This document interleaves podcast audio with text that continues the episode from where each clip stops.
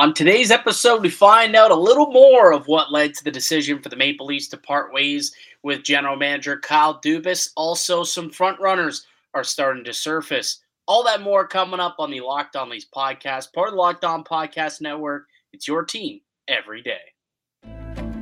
You're Locked On Maple Leafs, your daily podcast on the Toronto Maple Leafs, part of the Locked On Podcast Network, your team every day.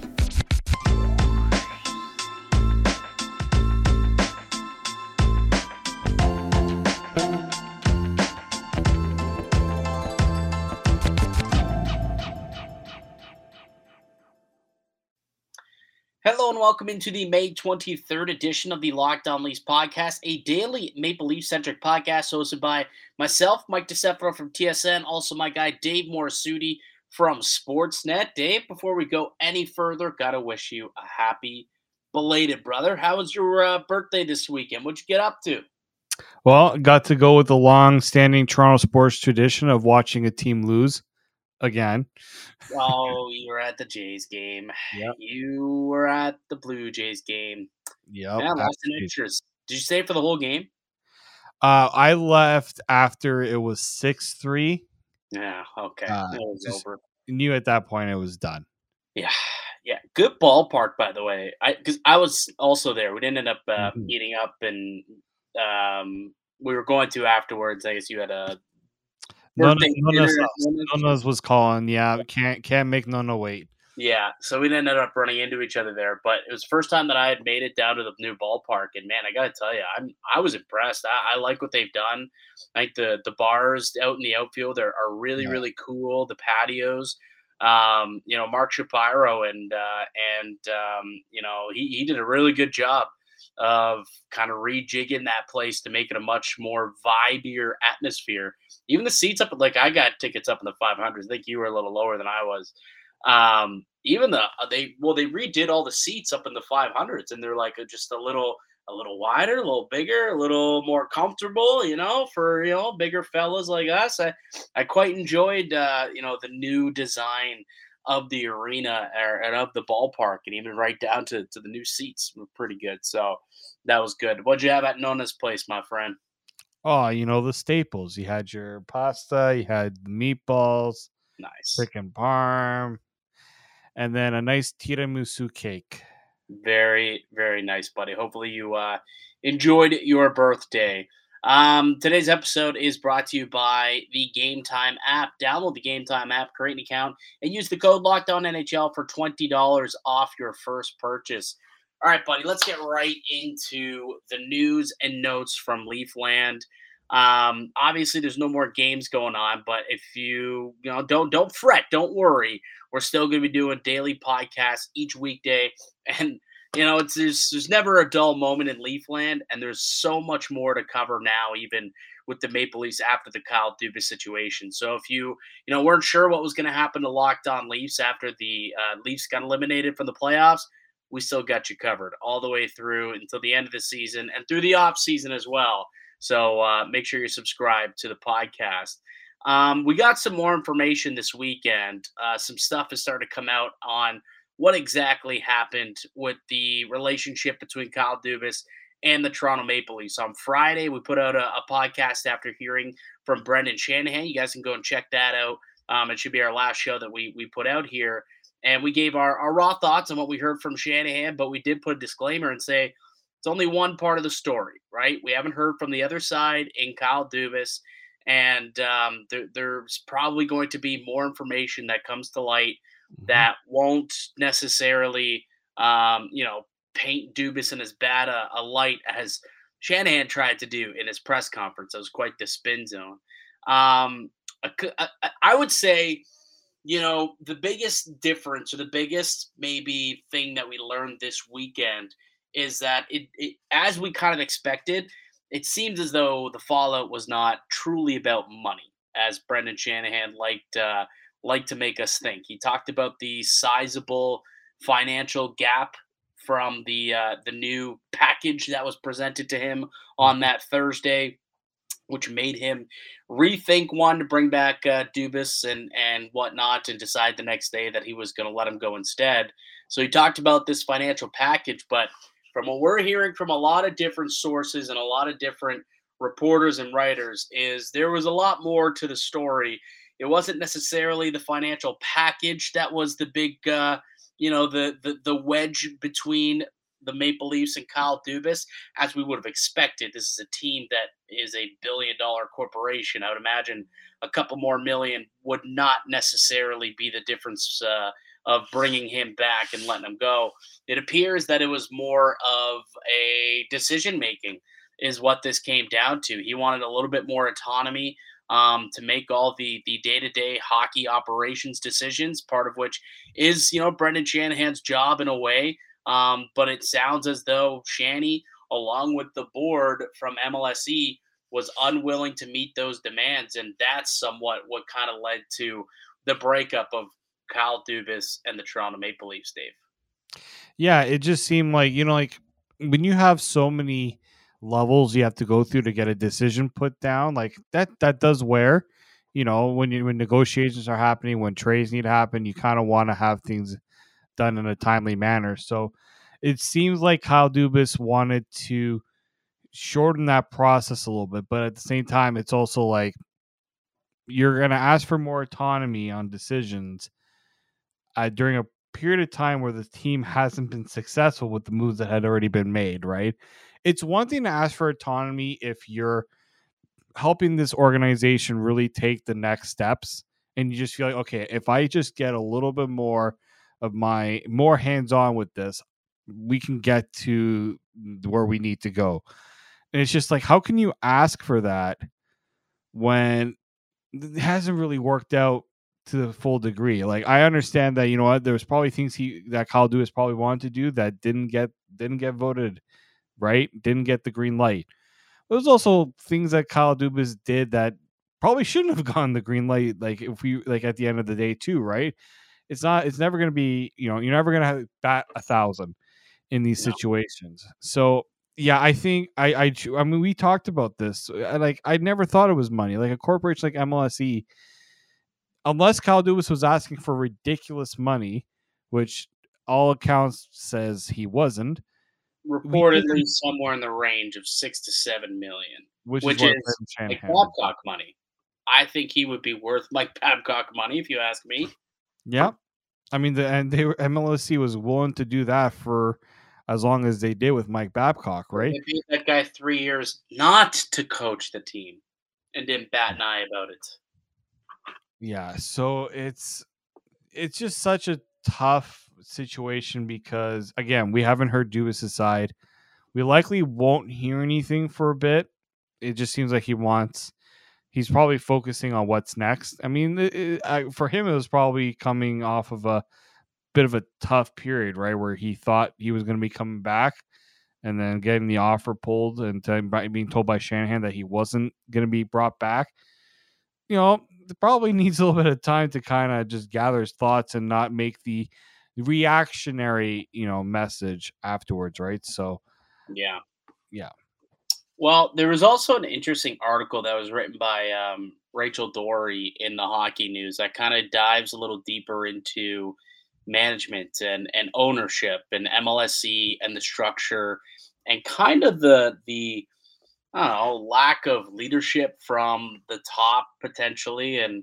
Um, She had an opinion piece saying Maple Leafs parting with Kyle Dubas rings alarm bells, and then kind of talked about the decision-making that went into it and how M L S E has and how they've operated with their fran- sports franchises in the last year and a half, two years has been a lot different than they were, you know, the few years prior, right? Like no longer is Tim Lewicki there. Mm-hmm. Um, and he was kind of the man who, who, I guess, brought in Shanahan, he brought in Masai, he brought in, you know, um, uh, Bill Manning. Like he, he brought in all of these successful people who turned around all these sport finance, all these sports franchise in the city. And he has since left. And um, right now it appears that they don't really have anybody who's like the head of the snake, I guess, as mm-hmm. a C E O within M L S E. Frizdal was a guy who was in place, uh, according to Rachel Doerrie, and, and and he left in twenty twenty-two. And since then, it appears that it's been a little bit, um, you know, murky. A lot of the, uh, you know, the, the line of communication has been going up from Shanny to the board, as opposed to one figurehead as, as the C E O of M L S E. And maybe that's what's kind of caused some friction. Um, too many cooks in the kitchen, I think, is pretty much the the phrasing that you could use here. And, um, you know, I wonder how much that really played into what uh, what we saw kind of take place last week is, you know, just kind of a, a lack of leadership from an M L S E standpoint. Uh, and, and maybe everybody was just being a little bit too stubborn when all said and done. And now they're going in a different direction and they're searching for a new general manager.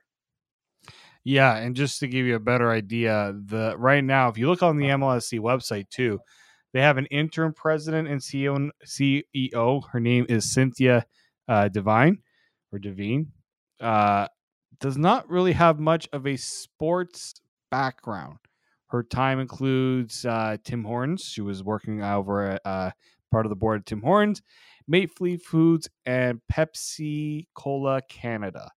So, like, it's it's a drastically different case. Uh, even the, the C E O, as you said, Michael Frizdal, came from Air Canada, right? Tim Lailicki, his background was all in sports, right? He he was known as the sports guy. So it it does say something when you're trying to talk to a board who's being led by somebody who's not doesn't have experience in the sports world. And this is, I, that was probably a good thing that Doerrie did mention, because it's totally different when you're talking to somebody who's got a financial background. That's good if you want, like, that's usually what a C F O is for. Right. That's not what a C E O is for. No. So yeah, that's, that's, that is something that, you know, uh, it, it, it doesn't sound great, but at the same time, this is also what your presidents are supposed to be for. The presidents are supposed to be able to sell to the board the moves you're trying to make, what you're trying to do. Yeah, and, and it appears that Shanny and, and Kyle also weren't on the same page, so it, it that did not also um, probably didn't help the case here.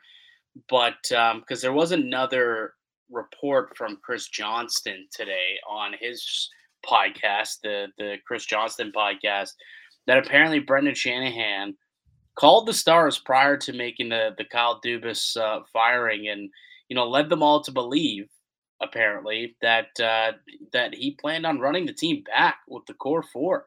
Told them all, like, hey, we plan on coming back with you guys, and it's not going to be with, with Kyle Dubas. So, again, when we talk about, um, you know, potentially there being too many cooks in the kitchen, some sort of rift within Dubas and Shanny and the board, I wonder how much of that had to do with Kyle Dubas wanting to make a, a shift in his philosophy, move on from one of those core four players, and eventually it ruffled enough feathers where, you know, they said, you know what, actually let's let's move on from Kyle Dubas and bring in someone who can maybe, you know, get this team to to stick around and try and win with this core, with the Shanna plan, because that was the original Shanna plan, was for them to win with this core. And now they don't want to revert off course. They moved on from Kyle Dubas, but perhaps they feel someone else can come in and finish the job. Um, I, I don't know how. I like. I guess we'll we'll wait and see if that is the case. But I did think that it was very interesting to hear that Shanahan is considering bringing back, not just considering, but is likely to bring back the core four next year, according yeah. to Chris Johnston. Yeah, it's we we do know that Shanahan isn't exactly, you know, he's he's been he's been a believer of this core, right? You think about all the f- past failures they've had. Shanahan hasn't been the one to come out and say, yeah, maybe we need to change something. He's always been the one to double down, whether it's been with, with Kyle Dubas, whether it's been with Sheldon Keefe and the players. So you wonder if, you know, at some point Dubas has been wanting to make some changes and Shanahan's like, well, that's not the plan that I had, like that I want to set forth. Right. We wanted our core guys to be the ones to get it done.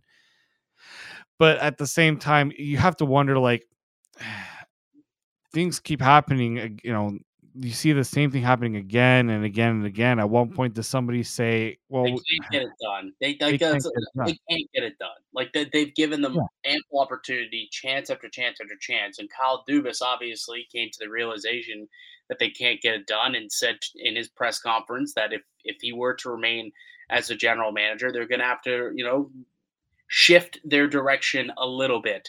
And what I thought that meant was move on from one of those core four pieces, um, and probably also Sheldon Keefe, the coach.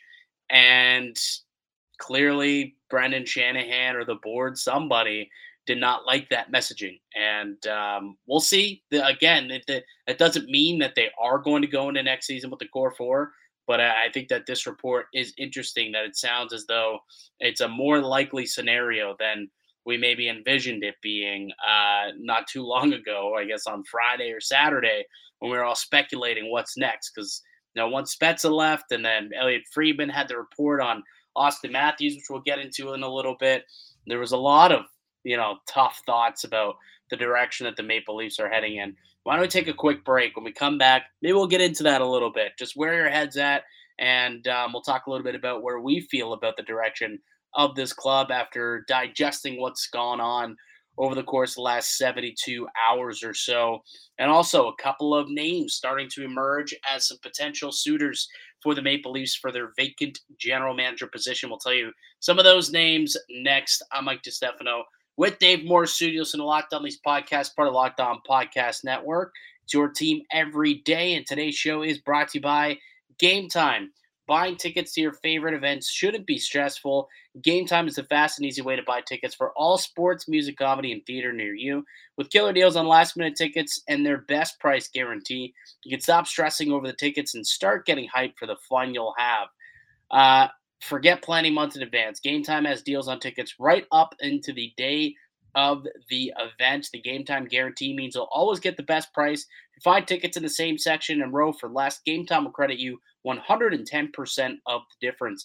Get images of your seat before you buy so you know exactly what to expect when you arrive. Snag the tickets without the stress with Game Time. Download the Game Time app, create an account, and use the code LOCKEDONNHL for twenty dollars off your first purchase. Terms apply. Again, create an account and redeem the code LOCKEDONNHL for twenty dollars off. Download Game Time today. Last minute tickets, lowest price guaranteed. Welcome back into the Locked On Leafs podcast. I'm Mike DiStefano. Got Dave Morassutti with me. Uh, thank you so much to our everydayers who come and watch and listen to the show each and every day. You know who you are. We appreciate it.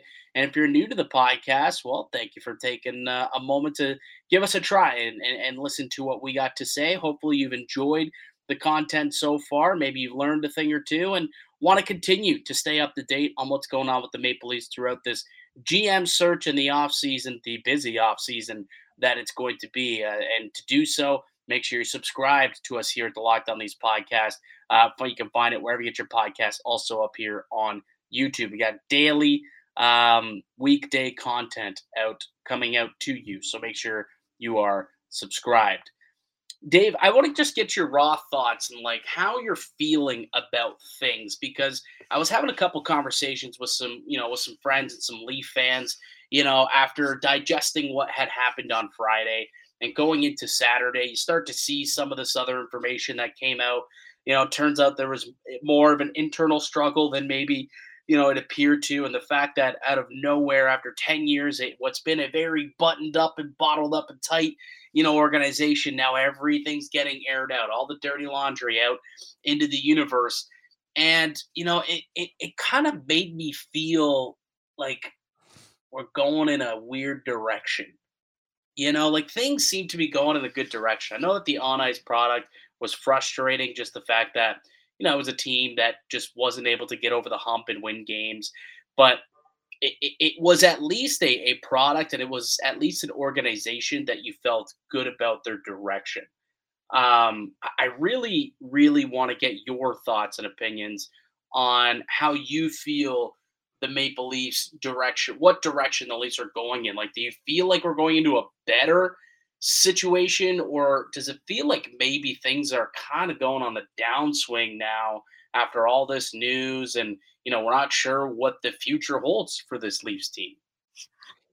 I mean, it's really tough because you don't know. When, when Brendan Shanahan came out in that press conference and he was saying that he wants an experienced, no, somebody with experience would be kind of like the priority or like really valuable.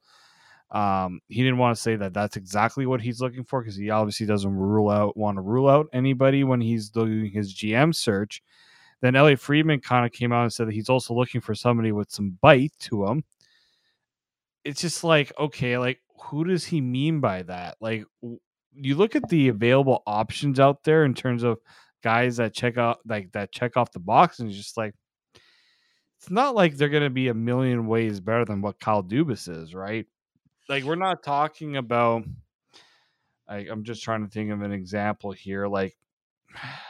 Like George McPhee was somebody I had heard a name. I was like, why would he leave Vegas? Vegas is is up up in the up right now. Like they're doing so well. Like there's just some like names being thrown out there and just like, A, are they better than Kyle Dubas? And B, do they even want to deal with a job like this? Right? This is not an easy job. So that's why like those who are like pro like pro on the move of getting rid of Kyle Dubas, I totally get it. He's had so much time here to try to do things and get this team on the up, but at the same time, it's just like let me let me ask you this. Let me let me pose this a different way, okay? Sure. Because this is more so what what I was referring to, what I was thinking of. After everything that you've learned throughout the throughout the last you know seventy-two hours or so, they let go of Kyle Dubas. You saw Jason Spezza walk. You saw the report from uh, from Elliott Friedman saying that. Um, you know, with Dubas not coming back, it's unlikely Matthews signs prior to July first. There was also another additional report that um, I can't remember who who wrote about it, but I think it was, I believe Elliott Friedman, I believe also reported this. Maybe it was, maybe it was Johnston, but um, that he had texted a current Maple Leaf and said, "What do you think, you know, Matthews does now?" And he said, "Not sure. Anything's on the table." Like, it just seems like now the future is more murky with what happens next with the team itself. I mean, do you feel that way, or do you feel like things will work itself out? I think things will work itself out. Like, I, I don't like this idea that people are saying because Dubas is leaving, all the stuff is just like falling apart. I don't think that. I don't personally think that. It's it's it's unfortunate that you're hearing all this stuff come out, but it's it's always going to be like this when parting of when teams part ways with people, right? You're going to hear leaks and stuff like this come out. It's not surprising, I, I guess, what I, what we've been hearing. But I'm not thinking that this is going to obviously put the Leafs in such a tough position that they're going to take like you know so many steps back. People leave, people you know. I don't think the Tampa Bay Lightning were all too concerned when Steve Yzerman left. I get it. Julian Breezeball was ready to step in and take on the job there.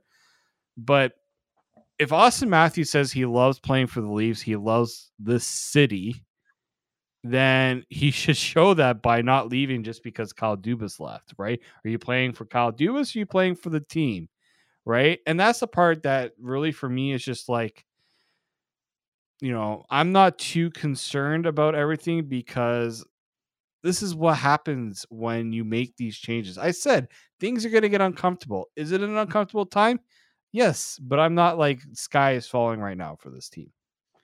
I'm a little more worried than you are. Uh, I'll, I'll fully admit it. Like, not that I'm hopping on the panic train thinking like, okay, this team's done. You know, Matthews is going to walk as a free agent. Willie's going to walk as a free agent. We're going to have a trade demand from this guy that, you know, I don't think that that's necessarily going to be the case. But, you know, I, I I do believe that it is possible that, you know, one of those guys could walk for nothing, I suppose. But, you know, if, if Matthews does say, I'm not going to re-sign here, a la Matt Tkachuk, you know, that puts the Leafs in a bad situation. You know, like it's it's it's tough to be able to trade away a top five player in the game. You know, I think this team is way better with that guy in the lineup than without. He had a down year, and a down year was a forty-goal season. Like, that's how good this guy is. A down season, point per game, forty goals, and it was a down year for this guy. That's how good he is.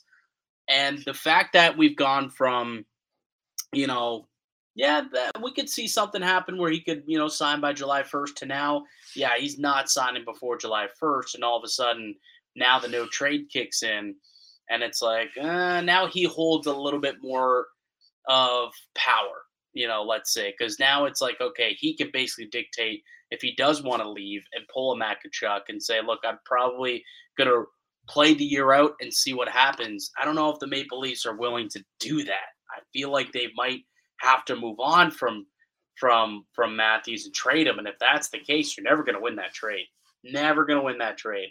And then, like, this team without Auston Matthews, like, I, I remember those dark days. You remember those dark days? It sucked. It was terrible. And it just it, it feels a little less likely that he returns now that Dubas is gone. I, I do feel like that is the case.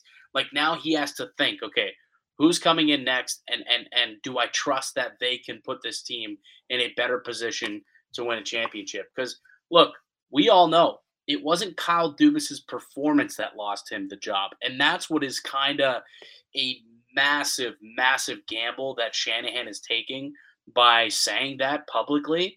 Um, because, again, to your point you made, you know, a moment ago, how do we know whoever the next guy coming in, how do we know that he's going to do a better job?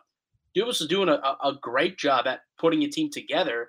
They just couldn't get it done. Like, it was the players that couldn't get it done. Um, and he was willing to make a, a pretty seismic change to that group to try and shift the mark, to, to try and shift the culture of something within that team to try and get them over the hump. And before he was even able to do anything, they said, not so fast, you're out of here.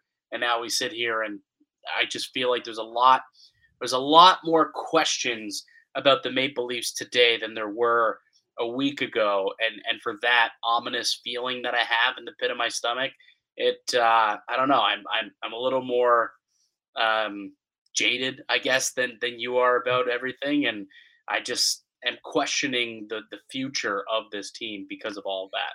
Here's what I'll say about that. We might not know what the plan is or what's going on, but Brendan Shanahan has been making sure to talk to his players and talk to his staff, right? Like, when Kyle Dubas, when they let Kyle Dubas go, it, I guarantee those players did not find out from the media or from leaks. No. They found out right from Brendan Shanahan, right? And his job right now is to do his best to avoid the ship from crashing. So his job right now is to talk to the players and make sure, okay, like, are you guys on board with what we're doing here? Because this is what we're doing. Like, he's he's got it. He like here's the thing. It's not a great situation if you're Auston Matthews, because they like here's the thing. You tell me that Auston Matthews didn't have any inkling that Kyle Dubas might not come back. Like, there were already talks about Pete at the end of the season. What do you think about Kyle? The job he has done. Like, he knew that there could this could have been a possibility. Like, yeah, but at the same time, like, news a possibility is is different than it being reality. You this know, is true, but people get fired. It's the way that sports go. Yeah, but he shouldn't have been fired. Like, that's the thing. He shouldn't have been fired. I think they all expected Dubas. Shanahan expected Dubas to come back up yeah. until Thursday, the Thursday before he fired him. He was fully committed to bringing back Kyle Dubas to be his guy, thinking this is the man I want to lead the charge to win a championship. And then all of a sudden there was a discussion about a financial package, which we believe also – had some other language in terms of how much autonomy he would have in terms of hockey uh, related, you know, hockey uh, operations type of stuff, roster construction. And that ultimately is what changed, you know, Shanny's view on bringing in Kyle yeah. Dubas. Not, not just that, but also an email from yeah. Kyle Dubas saying, I want to be the, I want to stay Dave, as general Dave, manager. Dave, if, if, if an email is what made Brendan Shanahan decide, well, I don't want to go with this guy. That's so petty, dude. Come on. It was, because it start. Come on, Mike. We know it started with his, it started with the press conference where he said, I'm not sure if I want to do this job, to then his agent making the demands, right? And then the email. Like, it was not just one thing. It wasn't just, come on. Like, that. It, it, You think so? If he would have called and said, "I want to come back," you think that Dubas would be the general manager right now? I would think that the, you know what, if you do, because it was not just the the email; it was the email plus the contract stuff, right? You can't just take one thing and saying this was it. We just said that there was. He even outlined on the Thursday. He gets a contract demand from the agent that was different than something they had discussed, uh-huh. plus an email. Like, to me, that doesn't, like, you have, like, who who's he negotiating with? Is he talking to the agent? Is he talking to Kyle Dubas? Again, we have Shanahan's interpretation of what happened. Not it's a pretty guys. detailed. It was a pretty detailed one too, though. Well, like I it was, it, but, but he also very conveniently left out the autonomy part of the conversation and only spun it to make sure that people were aware of the financial package. So he's telling you what he wants mm-hmm. you to know, right? We do yeah. need to also think about that. There's more to the story, is what I'm saying. And but does the autonomy I, thing not also ring alarm bells? I want to do more things without your approval, like for Dubas, for Dubas, like for Shanahan. If your G M is just like, yeah, you know what? I don't think I need your approvals for everything. Like, yeah, who, who's running the team? Well, if you it should be the general manager ultimately, but he's not the president of hockey operations. I understand that's, that. That's but Shanahan. If you feel like he's done a, a really good job to the point where you're willing to keep him around, you would think that there would be a little bit of, of give there. I'm not so saying how that. How much give do you give to a general manager? Well, I don't know. I'm, I, I've never been in that situation. I don't even know That's how much autonomy he had or didn't have ultimately. But there is a report out there that he was willing to make a trade last year, and it got nixed by Shanahan. He was just like, no, we're not going to do that. And I believe it was the the, the yeah, Mrazek. Now, granted, we saw what Matthew Nyes is, so maybe you look at that and say, mm, blessing in disguise. But also, what if they had Marc-Andre Fleury last year and Brandon Hagel last year? Maybe they would have been able to get over the hump and, and beat Tampa and go on a long run. You know, you could play that what-if game. Um, mm-hmm. But ultimately, you know, I guess it it is what it is, right? Dubas no longer here. But I do think that this is a massive gamble for Brendan Shanahan. It is. And if this doesn't work, and if things start to go the other way, like the last three seasons have literally been like the literally record-setting seasons of all time for the Maple Leafs. To move on from the general manager, the guy who built that team, is a ballsy-ass move. If it goes in the opposite direction, it's Shanny that everyone's going to point to and say, one thousand percent. That is the guy who we need to blame. That is the guy where the pitchforks are going to be coming out for. That's all I'm saying is at this point, now that he's moved on from Dubas, all the blame, if this goes south, is on Brendan Shanahan. Well, of course, because because you've already, like, when you get rid of the coach, when you get rid of the G M, yeah, you get rid of your, like, this is why when you make those changes, you got to know for sure when you're making those changes, because the narrative, yeah, changes, because now it's your, you're the face of it, right? You you have to own it. So I I don't think Brendan Shanahan is worried about that, because he wouldn't have done that. He wouldn't have done that if he didn't feel like, you know, okay, he said he needs to think more about the direction of the team. What do you mean he wouldn't have done that? He he literally thought that Dubas was the best man for the job yeah. up until the, the morning he fired him. So clearly oh. he, he was a little iffy on it. And if you're iffy on something like that, that's a tough thing to stake your career on if you're Brendan Shanahan. It is. No, See it is. See what happens, pal. See what I, happens. Well, we won't. Well, we won't know until the next moves come. We're at this point. We're just hoping the next moves lead to something better. And that's all we yeah. can really hope for at this point, right? We got to look forward, not not uh, not behind us, and. Moving forward, why don't we take one more quick break and talk about a couple of the candidates that are being thrown around here for the Toronto Maple Leafs. Some uh, some internal guys, also a few external candidates, and one that'll kind of make you think a little bit. Some interesting names have been thrown out there. So why don't we take a quick break, and we'll get back into that list of names next here on the Locked On Leafs podcast. Welcome back into the Locked On Leafs podcast. It's Mike DiStefano and Dave Morassutti. Uh, Dave, we were just chatting about, um, you know, the the direction of the Toronto Maple Leafs and how Brendan Shanahan, you know, decided to move on from Kyle Dubas, and his next moves, his his choice of who the successor is going to be is going to probably be Shanny's biggest legacy, I would think, and uh, dictate whether or not the Shanahan plan is a success. So we've heard of a bunch of different names so far that have been uh, that that been mentioned as potential, um, you know, candidates for this Toronto Maple Leafs job. Um, most of which at this point have been uh, guys who've been there before with experience, because in Shanahan's press conference, when asked if he would be looking for experience in his next general manager, he did say that would be an attractive quality. Didn't say it had to be, but did mention it would be an attractive quality.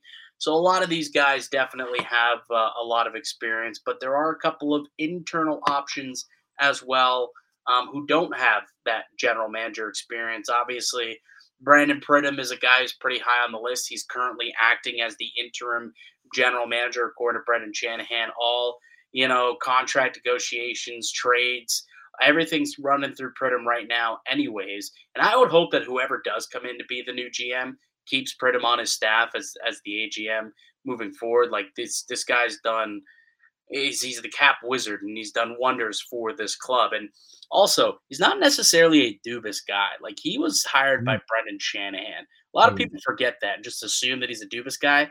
He was a Shanny hire when uh, the Shannon plan rolled through, and he brought in both Dubas and Pridham within like a two-week span of each other. Um, they both worked out with each other this whole way. But Pridham, as you saw, unlike Spezza, does have more of an allegiance, I guess, to the Leafs than he does to Dubas. Plus, he is under contract, so he wants to get paid. Um, but Pridham, uh, right now, acting as the interim G M, I suppose, and, and I would imagine is also an option as the general manager. He'll probably be given an opportunity to prove that he could do it if he wants that job.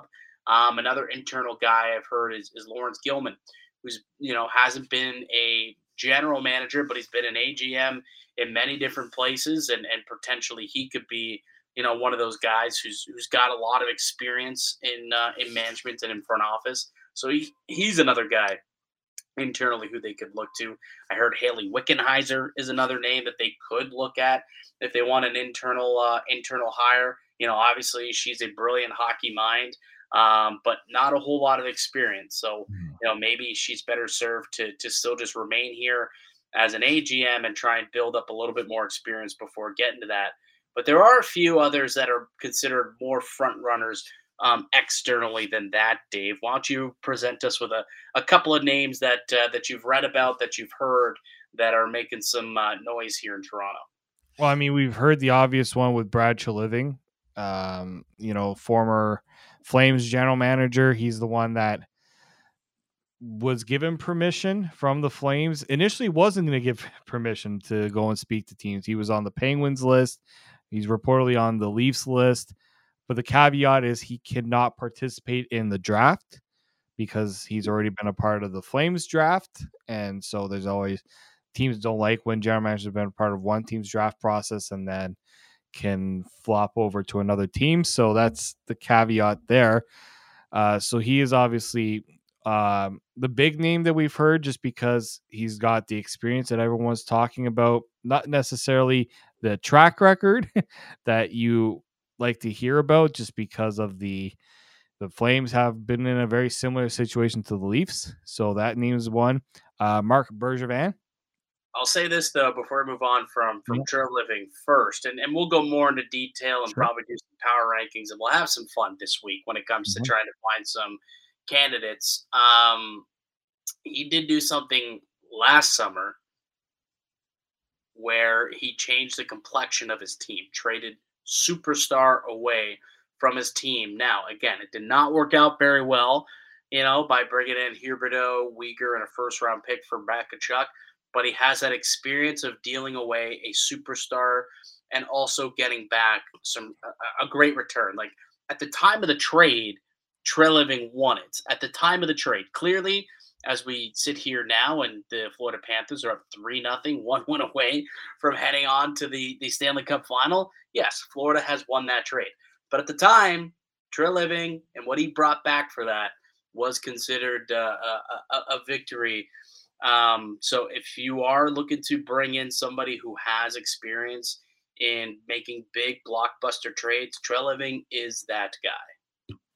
Yeah, so um, he was one guy, Marc Bergevin, the former Canadiens G M, I heard his name kind of pop up.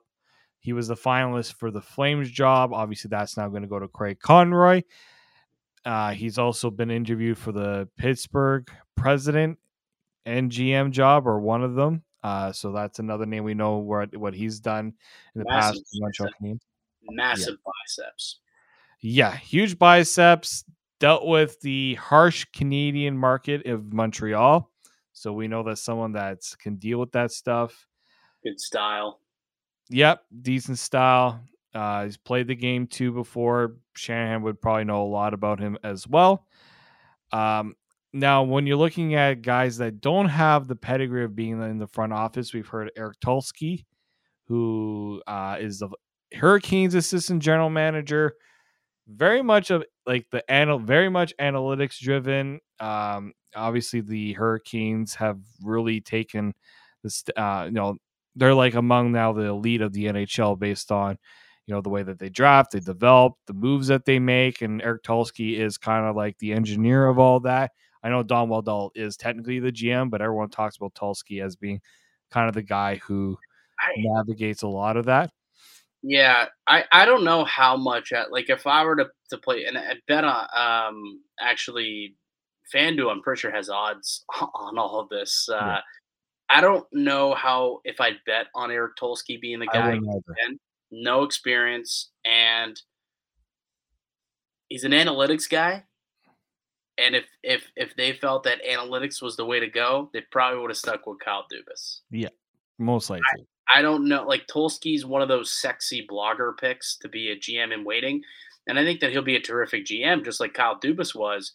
But ultimately, I just feel like the Maple Leafs will probably want to go in a bit of a different direction here. But to your point, his name's popping up in, in all of these, you know, vacant G M positions. Um, I've also heard a name like Jason Botterill, who has a ton of experience. No, not always as a G M, but he's worked with the Stars, the Penguins, the Sabres, and now he's currently with the Kraken as the assistant G M with Ron Francis. So he's got a bit of that, you know, he's worked with a team that's going into like a newer, you know, new approach in Seattle. He's also worked for some traditional markets like Pittsburgh. He was part of the the the team there that won three cups. So that's something that's going to be appealing there. Um, again, will he? Is he? Does he fit all the criteria that Shanahan is looking for? I'm not too sure, but that was an interesting. Like, his name was an interesting one because I do like what they've done over there in Seattle. Well, he was a G M in Buffalo for a few years too, there, right? So he does have that. Technically, have experience yeah. as being like, you know, the the the the big man, I suppose. But yeah. But at the same time, Buffalo didn't exactly have a lot of a lot of success on their end, so it's not like you can uh, bank on Botterill to be the you know the the solution there. I would say he Just traded like, for Jeff Skinner and gave him the. Although he traded for Taige Thompson, he made the Taige Thompson deal, so he saw the value in Taige Thompson. Anyways. Yeah.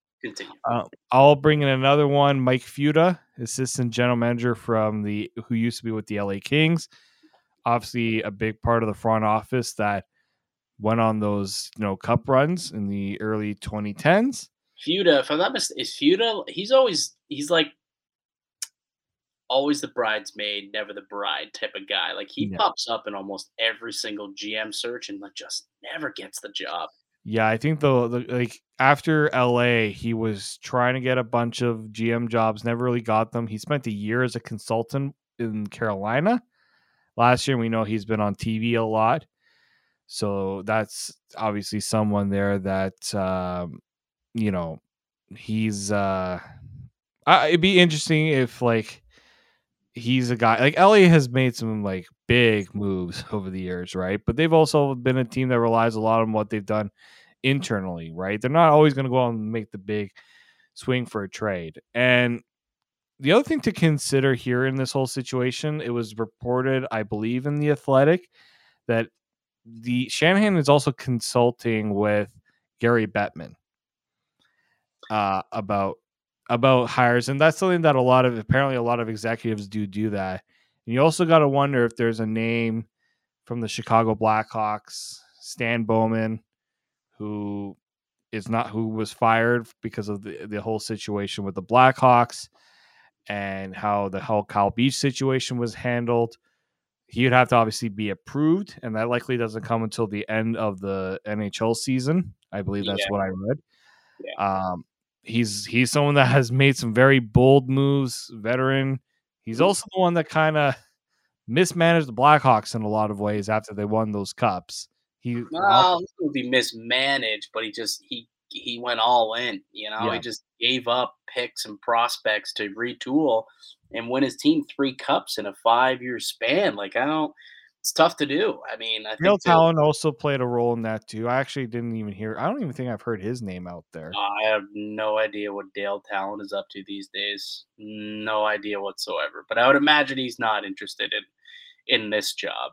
Um, I, I wonder – because you mentioned that they've talked with the N H L to try and figure something out. Um, and they're just, you know, leaning on on – Uh, Gary Bettman and, and the N H L to try and help them with this process. I wonder if that's in regards to, you know, how they go about the process of of speaking with guys who are currently attached to other organizations as general managers. You know, you can you can request to talk to A G Ms, but if it's a lateral move, you, you rarely ever see people making lateral moves.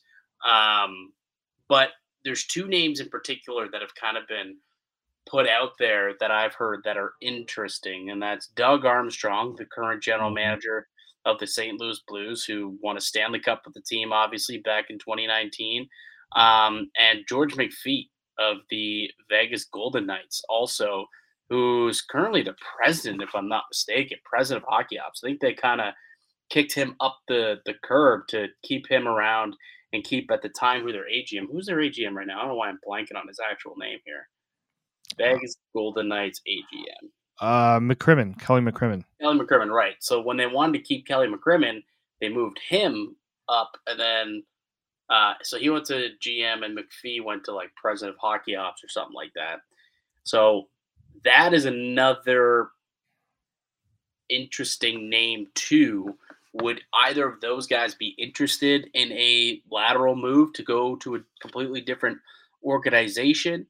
Um, what would it take for that to happen? Would would it would it be a trade? Like, would you have to trade for these guys since they're under contract? You know, that's where it gets real interesting. Like, remember in baseball? Remember when um, uh, John Farrell, when the Red Sox wanted yeah. John Farrell, and they literally traded for him to be the coach. I think in the N F L, too, we saw Bill Belichick was traded um, to be a coach. They gave up like a first-round pick for him. Most recently, Sean Payton went for first-round pick. Oh, this past summer, yeah. He was traded. Right, this past New summer. Orleans to Denver. Like, it, I, I think the N H L, I mean, I think even when, the, when there was a rule when the Leafs hired Babcock that as part of compensation, because Babcock was still technically under contract with Detroit, yeah, they had to pay compensation for that. Yes, that's no longer the case, though. When it that's comes not to- long, but you know for a fact that if the Leafs are going to poach somebody that's still under contract, like that's something the N H L would probably say has to happen in some degree. I, I mean, we don't know for sure. Well, it's going to be up to Saint Louis. I mean, if Saint Louis is going to give up their very successful general manager who's yeah. under contract, it's not like he just. He can just go, and Saint Louis can let him. Like, Saint Louis holds all the leverage here. They'll either say, no, we want to retain you, and you're not going anywhere, or Doug Armstrong say, okay, then I'm going to step down and quit. And they say, okay, sure, go ahead, do that, but we still have your rights, and you're not going anywhere. Yeah. We will not grant permission for you to go. So, like, they kind of hold all the cards, and they can negotiate a trade and try and get a first-round pick or a player of some kind. If that there is, would have to be some sort of compensation. Like, there, yeah, Doug Armstrong wouldn't just be allowed to up and leave. No, leave, especially when he's under contract. I think until twenty twenty-six. Yeah, it's McPhee, the exact same thing in, in Vegas, right? You know, same situation where I'm sure it would take uh, some sort of asset to acquire him for Vegas to uh, to to let him go to Toronto. But yeah, so those are the names kind of that we are that we have been hearing about, have been reading about, and we'll see if any of them are, in fact, the next general manager of the Toronto Maple Leafs, and we'll see what they can do.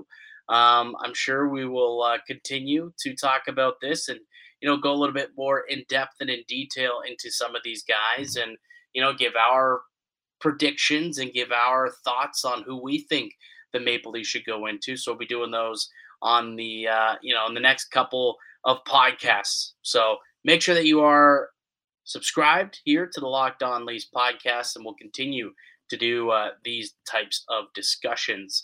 All right, that'll do it for us here today on the podcast. I'd like to thank you all for listening and supporting the show.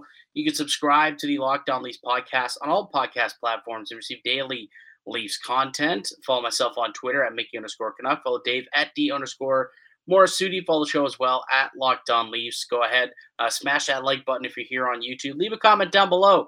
What do you think? Uh, who do you think should be the Leafs' new general manager? Who should lead this team to hopefully the promised land for the first time since nineteen sixty-seven.